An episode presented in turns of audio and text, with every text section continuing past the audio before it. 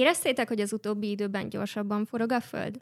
Én sem, pedig ez így van, a tudósok kimutatták. Itt van velem a stúdióban dr. Tímár Gábor, a geofizikai és űrtudományi tanszék vezetője, és dr. Andusza Fodor Csilla. Köszöntelek titeket itt a stúdióban. Üdvözlök mindenki! Szervusztok! Az iskolában mindenki megtanulta, hogy Földünk egy nap alatt fordul körbe, és ez azt mondjuk, hogy 24 óra. De tudják a tudósok, hogy pontosan nem 24 óra. Olyan körülbelül ezred másodpercnyi eltérések vannak, hogyha jól olvastam, és még mielőtt a trendekbe belemennénk, ugye ezred másodpercekről van szó, mint ahogy azt mondtam, hogyan lehet egyáltalán ilyen pontosan időt mérni? És egyáltalán miben lehet időt mérni, tehát milyen időrendszerek vannak, mert itt ez lesz ennek az egész dolognak az egyik kiinduló pontja.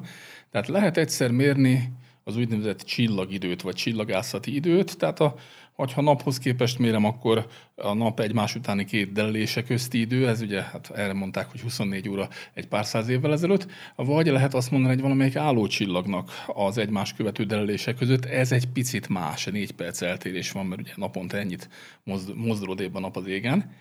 És akkor van ehhez képest egy tök más dolog, amikor elszakadunk az égtől, és rögzítjük az időrendszerünket valamelyik fizikai állandótól, állandóhoz. És mondjuk a cézium atomórákkal ezt mérjük. Így aztán lesz egy csillagidőnk, meg lesz egy atomidőnk, és ezt a kettőt nekünk össze kell kapcsolni. És ennek az összekapcsolásnak a, az érdekes határmesdjére érkezünk mi ezzel a, ezzel a földforgás, lassulás, gyorsulás témakörrel. Említetted az atomórát, hogyan kell ezt elképzelni, milyen elven működik? Ez úgy működik, hogy valamelyik, most mindegy, hogy melyik atomnak, valamelyik izotópiának, valamelyik energiaszintjén levő elektronját behergelem, hogy egy másik energiaszintre fölkerüljön, és amikor visszamegy az eredetire, közben kibocsát elektromágneses sugárzást. És ennek az elektromágneses sugárzásnak van hullámhossza, amit aztán az ember összekapcsol a fénysebességgel, és akkor ebből meg lehet mondani innen levezetve, hogy mennyi is a méter, meg mennyi is a másodperc. Ezek olyan dolgok, hogy akárhol vagyok a Földön, akárhol vagyok az űrben, fönn vagyok a GPS műholdak fedélzetén, ez mindig ugyanazt a másodpercet fogja nekem produkálni. Tehát ezt úgy hívják, hogy atomi másodperc. És amikor ezt én összekötöm azzal, hogy hogy forog a Föld a saját tengelye körül, akkor azt fogom észrevenni, hogy nem ezt követi. Gyorsul, lassul, egyébként rendszerűen lassul inkább, tehát ez a mostani helyzet ez egy kicsit rendellenes is, ez rendszerűen lassul, de azért, hogy még százer év múlva se legyen olyan problémánk, hogy a dél az éjfélkor van, hogy annyira elmászik, ezért ezt a kettőt ezt egymáshoz koordinálják, és úgy hívják, ami következik ebből, hogy koordinált világidő. Amikor délben bekapcsolom a rádiót, és azt mondja, pitty, pitty, pitty, pitty, pitty, az ötödik sípszó pontos időt jelzi, akkor ez ezt a koordinált világidőt fogja mutatni. Ez atomi másodpercben mérődik, és hozzá igazítom ahhoz, hogy hogy áll a nap az égen, hogy délben legyen a időzóna közepén, pont a dél. És amikor elmászik, mert a Föld lassul vagy gyorsul, és már egy 0,7 másodpercnél többet siet vagy késik, akkor azt mondják, hogy hoho, álljunk meg egy pillanatra, a következő fél évváltásnál beteszünk vagy kiveszünk egy szökő másodpercet. És akkor ezt a rendszert használjuk. Eddig mindig be kellett tenni. Most lehet, hogy majd ki kell.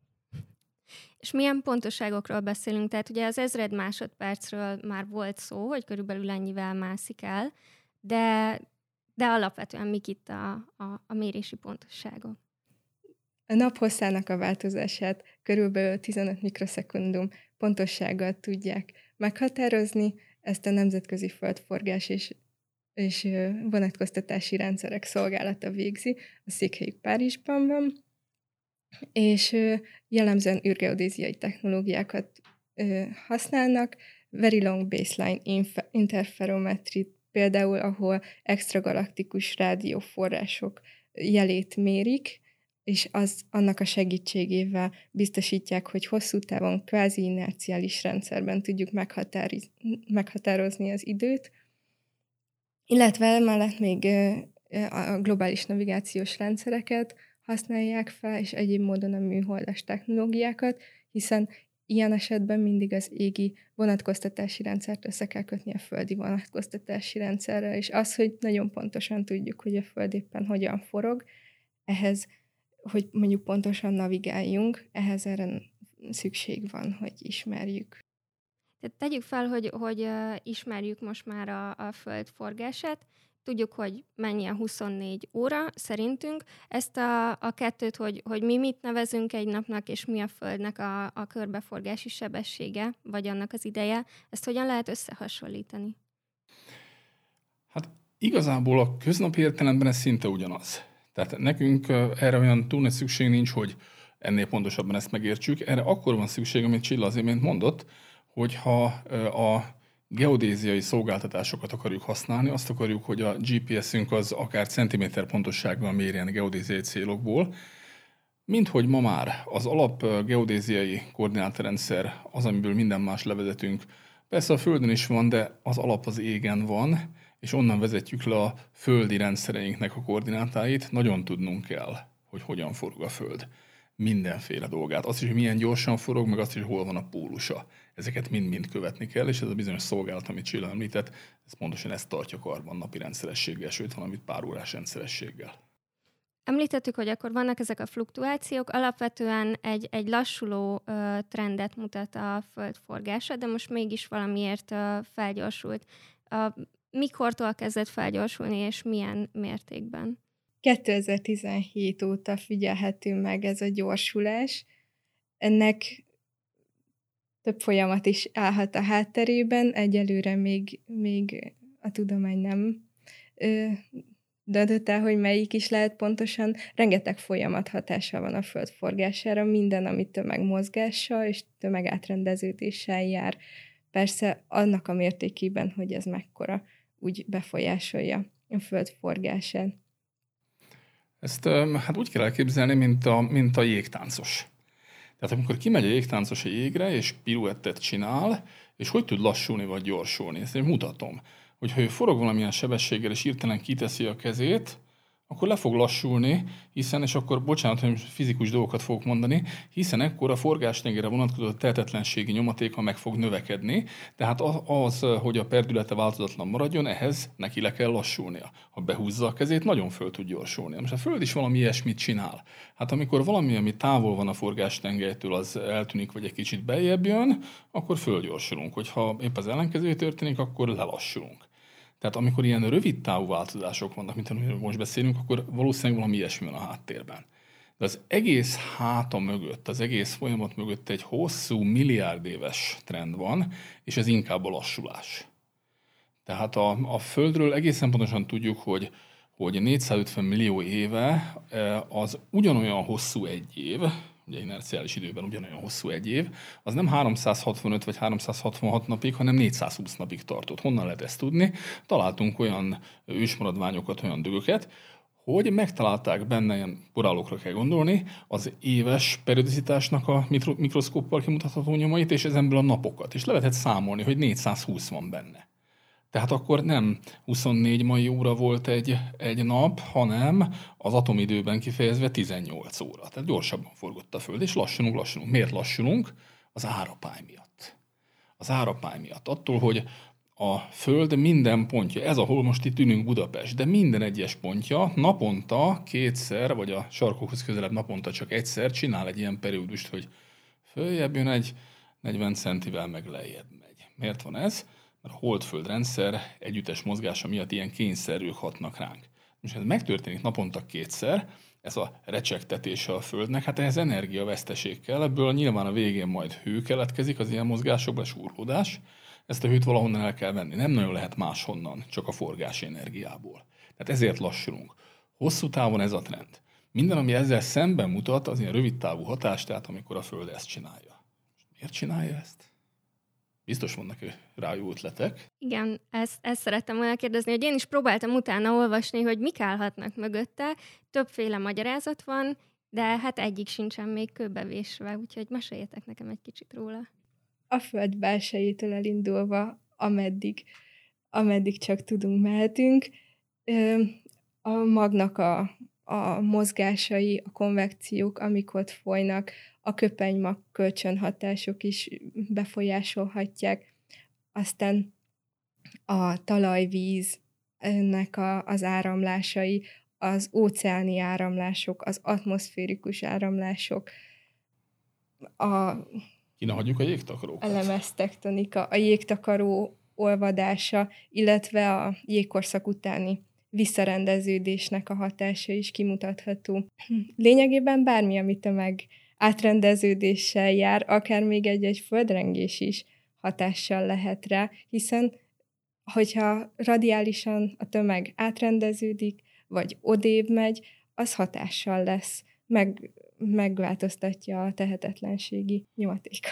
Igen, tehát minden, amikor ezt csinálja a Föld, akkor valamiféle következménye van annak, és amikor erről beszélünk, hogy a magban mi történik, vagy hogy elolvadnak a jégsapkák, és emiatt egy kicsit lejjebb kerül a, a tömeg. Persze a másik, amit ilyenkor nézni kell, hogy milyen messze vagyunk a forgástengelytől. Ugye a mag azért hat erre kicsit kevésben, ott van benne középen, tehát közel van a forgástengelyhez. A sarki égcsapkák azok is közel vannak a forgástengelyhez, ezért hívjuk őket sarkinak. Tehát ez egy elég összetett dolog, amit itt követni kell, de valójában ezek azok a lehetőségek, amelyek közül még nem nagyon sikerült kitalálni, hogy mi az, ami ezt a mostani anomalikus, tehát nem várt gyorsulást okozza.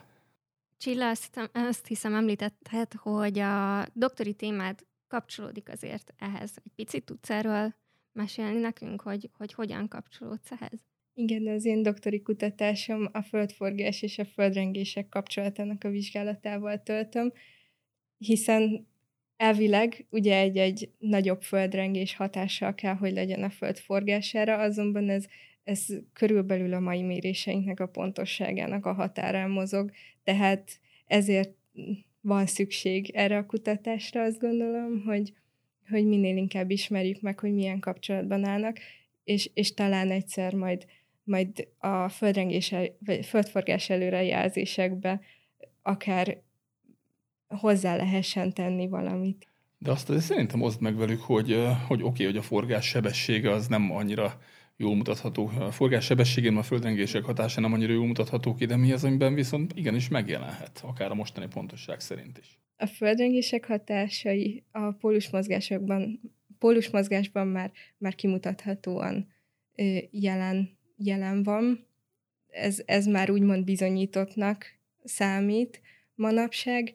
A naphozban már nehezebb kimutatni, viszont igyekszünk olyan módszereket kitalálni, amivel, amivel kikerülhetjük.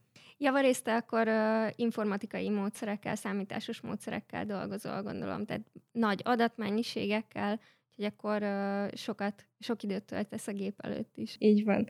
Főleg a, a földforgás előrejelzéseket használom, amik ugye azokat a folyamatokat tudják tartalmazni, amit jól ismerünk a, a légkörnek és az óceánoknak a, a mozgásait, amik alapján modellezik azt, hogy, hogy akár például a, a navigációhoz adnak ezzel, ezzel támpontot, hogy, hogy, hogy mire számíthatnak, milyen földforgás várható, és ettől, ettől van egy kicsi, icipici eltérés, még sokkal-sokkal kisebb, mint ez a mikroszekundum. És nagyságrend, és, és hogy így, így tudjuk valós időben is követni azt, hogy a Föld hogyan forog. De azt persze ne hallgassuk el, hogy a, a pólus helyzetnek is van komoly szerepe. Tehát a, a pólusokat azért odébb tudja ez néhány centivel lökni egy komolyabb földrengés, hogyha jó kapja el a Földet. És a pólus helyzetnek is van szerepe a geodéziában és az égi és földi koordinátrendszerek összekapcsolásában. Ezt szerettem is volna kérdezni, hogy a, a napnak a rövidülése, hosszulása, illetve a pólusok eltolódása, ezek, ezek milyen következményekkel járhatnak. Mi gondolom annyira nem vesszük észre, mint emberek a mindennapi életünkben, mert annyira nincs nagy hatása talán, de, de azt említettétek, hogy a, a GPS-eknél ez megfigyelhető. Van más terület, ahol ez nagyon fontos még? A GPS-nél kevés fontosabb van, úgyhogy maradjunk is ennél egy pillanatra. Ugyanis a GPS-nek saját rendszer ideje van. Azt, hogy mikor iktatnak be ilyen szökő másodpercet, vagy most esetleg majd el fognak venni, ezt leginkább onnan tudjuk, hogy a, a, hát a bulvár sajtó, meg a nem annyira bulvár, de azért tudományosan mérsékelten képzett sajtó ilyenkor telekürtili a fejünket azzal, hogy na most összeomlik a GPS rendszer mert hogy be kell tenni egy szökő másodpercet. Erről szó nincs, erre gondoltak már azok is, akik a GPS rendszert összeállították. 1972 óta van a szökő másodpercek rendszere, a GPS egy kicsit későbbi, tehát erre figyelnek. Egyszerűen csak arról van szó, hogy meg kell mondani a holdaknak, hogy mennyi szökő másodperc van a GPS rendszer ideje és a koordinált világidő között. Pillanatnak az érték 27 másodperc, És nagyon érdekes, hogy 1972-től a 2010-es évek közepéig átlagosan másfél évente kellett betoldani egy szökő másodpercet. Tehát annyira lassult a Föld, ez körülbelül egyezik azzal a trenddel, amit mondtam, hogy 450 millió év alatt a, a negyedét elvesztette, a, vagy negyedével hosszabbodott a nap. Körülbelül mai, mai nap negyedével. Ugyanakkor 2017 óta, hogy Csilla említette, a helyzet egy picit megváltozott. A gyorsulás az abban jelentkezik egyelőre még csak, hogy 2017 óta, tehát most már 5 éve nem kellett beiktatni szökő másodpercet, tehát ilyen híreket nem olvashatunk. Az érdekesség az lesz, hogy ha esetleg ez tovább folytatódik, tehát itt most arról beszélünk, hogy naponta ilyen, ilyen egy-másfél mikroszekundum, hogyha ez eltart másfél évig ez a, ez a trend, tehát minden nap ennyi hozzáadódik, akkor már hogy össze fog jönni ez a 0,7 szekundum, amikor már azt mondja a földforgás szolgált, hogy hoppá gyerekek, most már ki kell venni a szökő másodpercet 1972 óta először. Ettől még az árapás súrlódás okozta trend az mit sem változik, csak van egy komolyabb ideiglenes jelenség, valószínűleg klímához van köze, de ezt most csak hasonlítésből mondom, amelyik ezt ebben az utóbbi öt évben fölírja, vagy kiegyenlíti. Igen, már néztem a trendeket. A, az egyik, amit betettek egy újságcikkbe, az nyilván egy ilyen, azt hiszem, négy éves uh, részlet volt. Abban az ember nem nagyon látja ezt a lassuló trendet, hanem ilyen, ilyen kis huplikat lát. De fontos mindig azt észben tartani, hogy, hogy van egy nagyobb kép is, ami, ami hez hozzátartozik ez a Van, hát ez a nagyobb kép, ez, ez egy, mondom, nagyon régóta tart, és nagyon hangsúlyosan ott van mögötte a fizikai háttér, de az egy évre leosztott hatása az kisebb, mint a, az éppen aktuális hullámzásnak a meredeksége. Tehát nagyon fontos ezt figyelembe vegyük, hogy igen, az ott van, azért a szembeszél az fúj, nem fog tudni tartósan gyorsulni a Föld, de most éppen ezt csinálja akkor erre mindenféleképpen érdemes odafigyelni, de ha, ha jól vannak hozzáigazítva a GPS rendszerek, akkor nagy galibát ugye ez nem okozhat. Ez így van. Ez így van. Talán te olvastál valamit, amit mondtál még itt eh, délután, hogy eh, az informatikai rendszerek, eh, hogy mondtad, hogy a, a betoldásra rá vannak készítve? Csak annyit, hogy esetleg azoknak a, azoknak a, tehát, hogy önálluk lehet gond azzal, hogy nem pozitív, hanem negatív szökő másodpercet, hogy be tudják-e illeszteni, mert hogyha idő alapú. Igen, tehát az, az lehet a gond, hogyha, hogyha valaki egy, egy szoftverfejlesztő azt gondolja, hogy hm, 72 óta mindig csak betoldva van, és akkor a, a kivétel lehetősége nincs benne a szoftverben, a kódban, akkor ezzel esetleg lehet gond, de azért a profi szolgáltatásoknál ez nem fordul. Visszamegy a múltba, azt nem biztos, hogy tudja igen. kezelni, de igen. De egyébként nem lesz, nem lesz akkor. Nem lesz baj belőle. És van egyébként kedvenc magyarázatotok, amit, amit egy kicsit jobban favorizáltok, vagy inkább úgy vagytok vele, hogy az összeset fel kell deríteni annyira, amennyire csak lehet, és most még nem választanátok kedvenc magyarázatot? Hát én ilyenkor arra gondolok, hogy azért, ami az utóbbi időben gyorsul, és, és hát nagyon áttételesen bár, de van ehhez hatását, ezt én mondtam is egy pár percet, hát hogy a klímának van erre hatása. Hogy az egyik fele az, hogy a szárazföldi, belföldi jégtakarók olvadása az nyilvánvalóan a tömeget lejjebb fogja vinni, hiszen bekerül a tengerbe. Csak a szárazföldi jég számít, mert a tengeren, ami úszik a jégkocka, az, ugye ez ki van egyensúly, az az Archimedes törvényt egész pontosan tudja, tehát ott nem lesz ebből, ebből hatás, de a szárazföldeknél igen. És hogyha valamire gyanakodnom kéne, akkor még nem is annyira, bár ezek elég nagy tömegek, a grönlandi, meg az antarktiszi jég, vagy nem csak ez, hanem a, a kis közepes szélességek, tehát az Alpokban a gletszerek olvadása, vagy pláne a Kilimanjaro, az Andok, tehát a, kifejezetten ott van az egyenlítőn lehető legtávolabb a forgástengelytől, ezeknek van, lehet valami minimális hatás, és ezt ki kell számolni, ennek a nagyságnegyét nem mentem még utána, hogy tegnap mondtátok, hogy jöjjünk ide, akkor bevallom őszintén lusta disznó vagyok, és nem számoltam ki, de nekem ez a, ez a favoritom, illetve hát az, hogy a, a klíma az hat a, az óceán topográfiájára is, tehát a, a tengeráramlások azok helyenként akár egy méteres kiemelkedést is jelenthetnek az óceán felszínnek a potenciálméreti lakjához képest, és ez már nagy hatás. Tehát egy méter, egy méter, ez nem olyan nagyon sok, de, de sok négyzetkilométerre, sok százer négyzetkilométerre terjed ki. Nekem ez a favoritom, de egyelőre csak a hasamra ütök. Meg hát ugye említettétek, hogy minden, ami, ami tömegmozgással jár, és például a, az egyik podcastünkben a felszín alatti vizekről volt szó, és az is egy ilyen viszonylag ö, most modernizált tudományág, hogy, hogy ott hogyan, milyen rendszert alkotnak a vizek, úgyhogy ez megint csak egy, ö, egy nagyon érdekes téma, és arra világít rá, hogy, hogy mindent egy nagy rendszerként kell elképzelni, és minden mindennel összefügg. Úgyhogy azt hiszem, ez megint egy nagyon izgalmas jelenség. Hát és egy nagyon jó zárszó is ez egészhez, tehát az egész természettudománykor körülbelül erről kell, hogy szóljon, hogy legyen az fizika, kémia, földtudomány, mindez mondjuk a matematikán keresztül, de mégiscsak egy rendszert alkotunk, és hogyha ezekről együtt tudunk gondolkodni, akkor könnyebben tudjuk a magyarázatokat meglelni. Akkor zárjuk le itt. Nagyon szépen köszönöm, hogy itt voltatok, és beszélgettünk erről az érdekes jelenségről, és Csilla, neked további sok sikert kívánok a, a doktori kutatásodhoz. A hallgatóinknak pedig üzenem, hogy két hét múlva ugyanitt, ugyanekkor találkozunk. Sziasztok! Sziasztok! Sziasztok, köszi!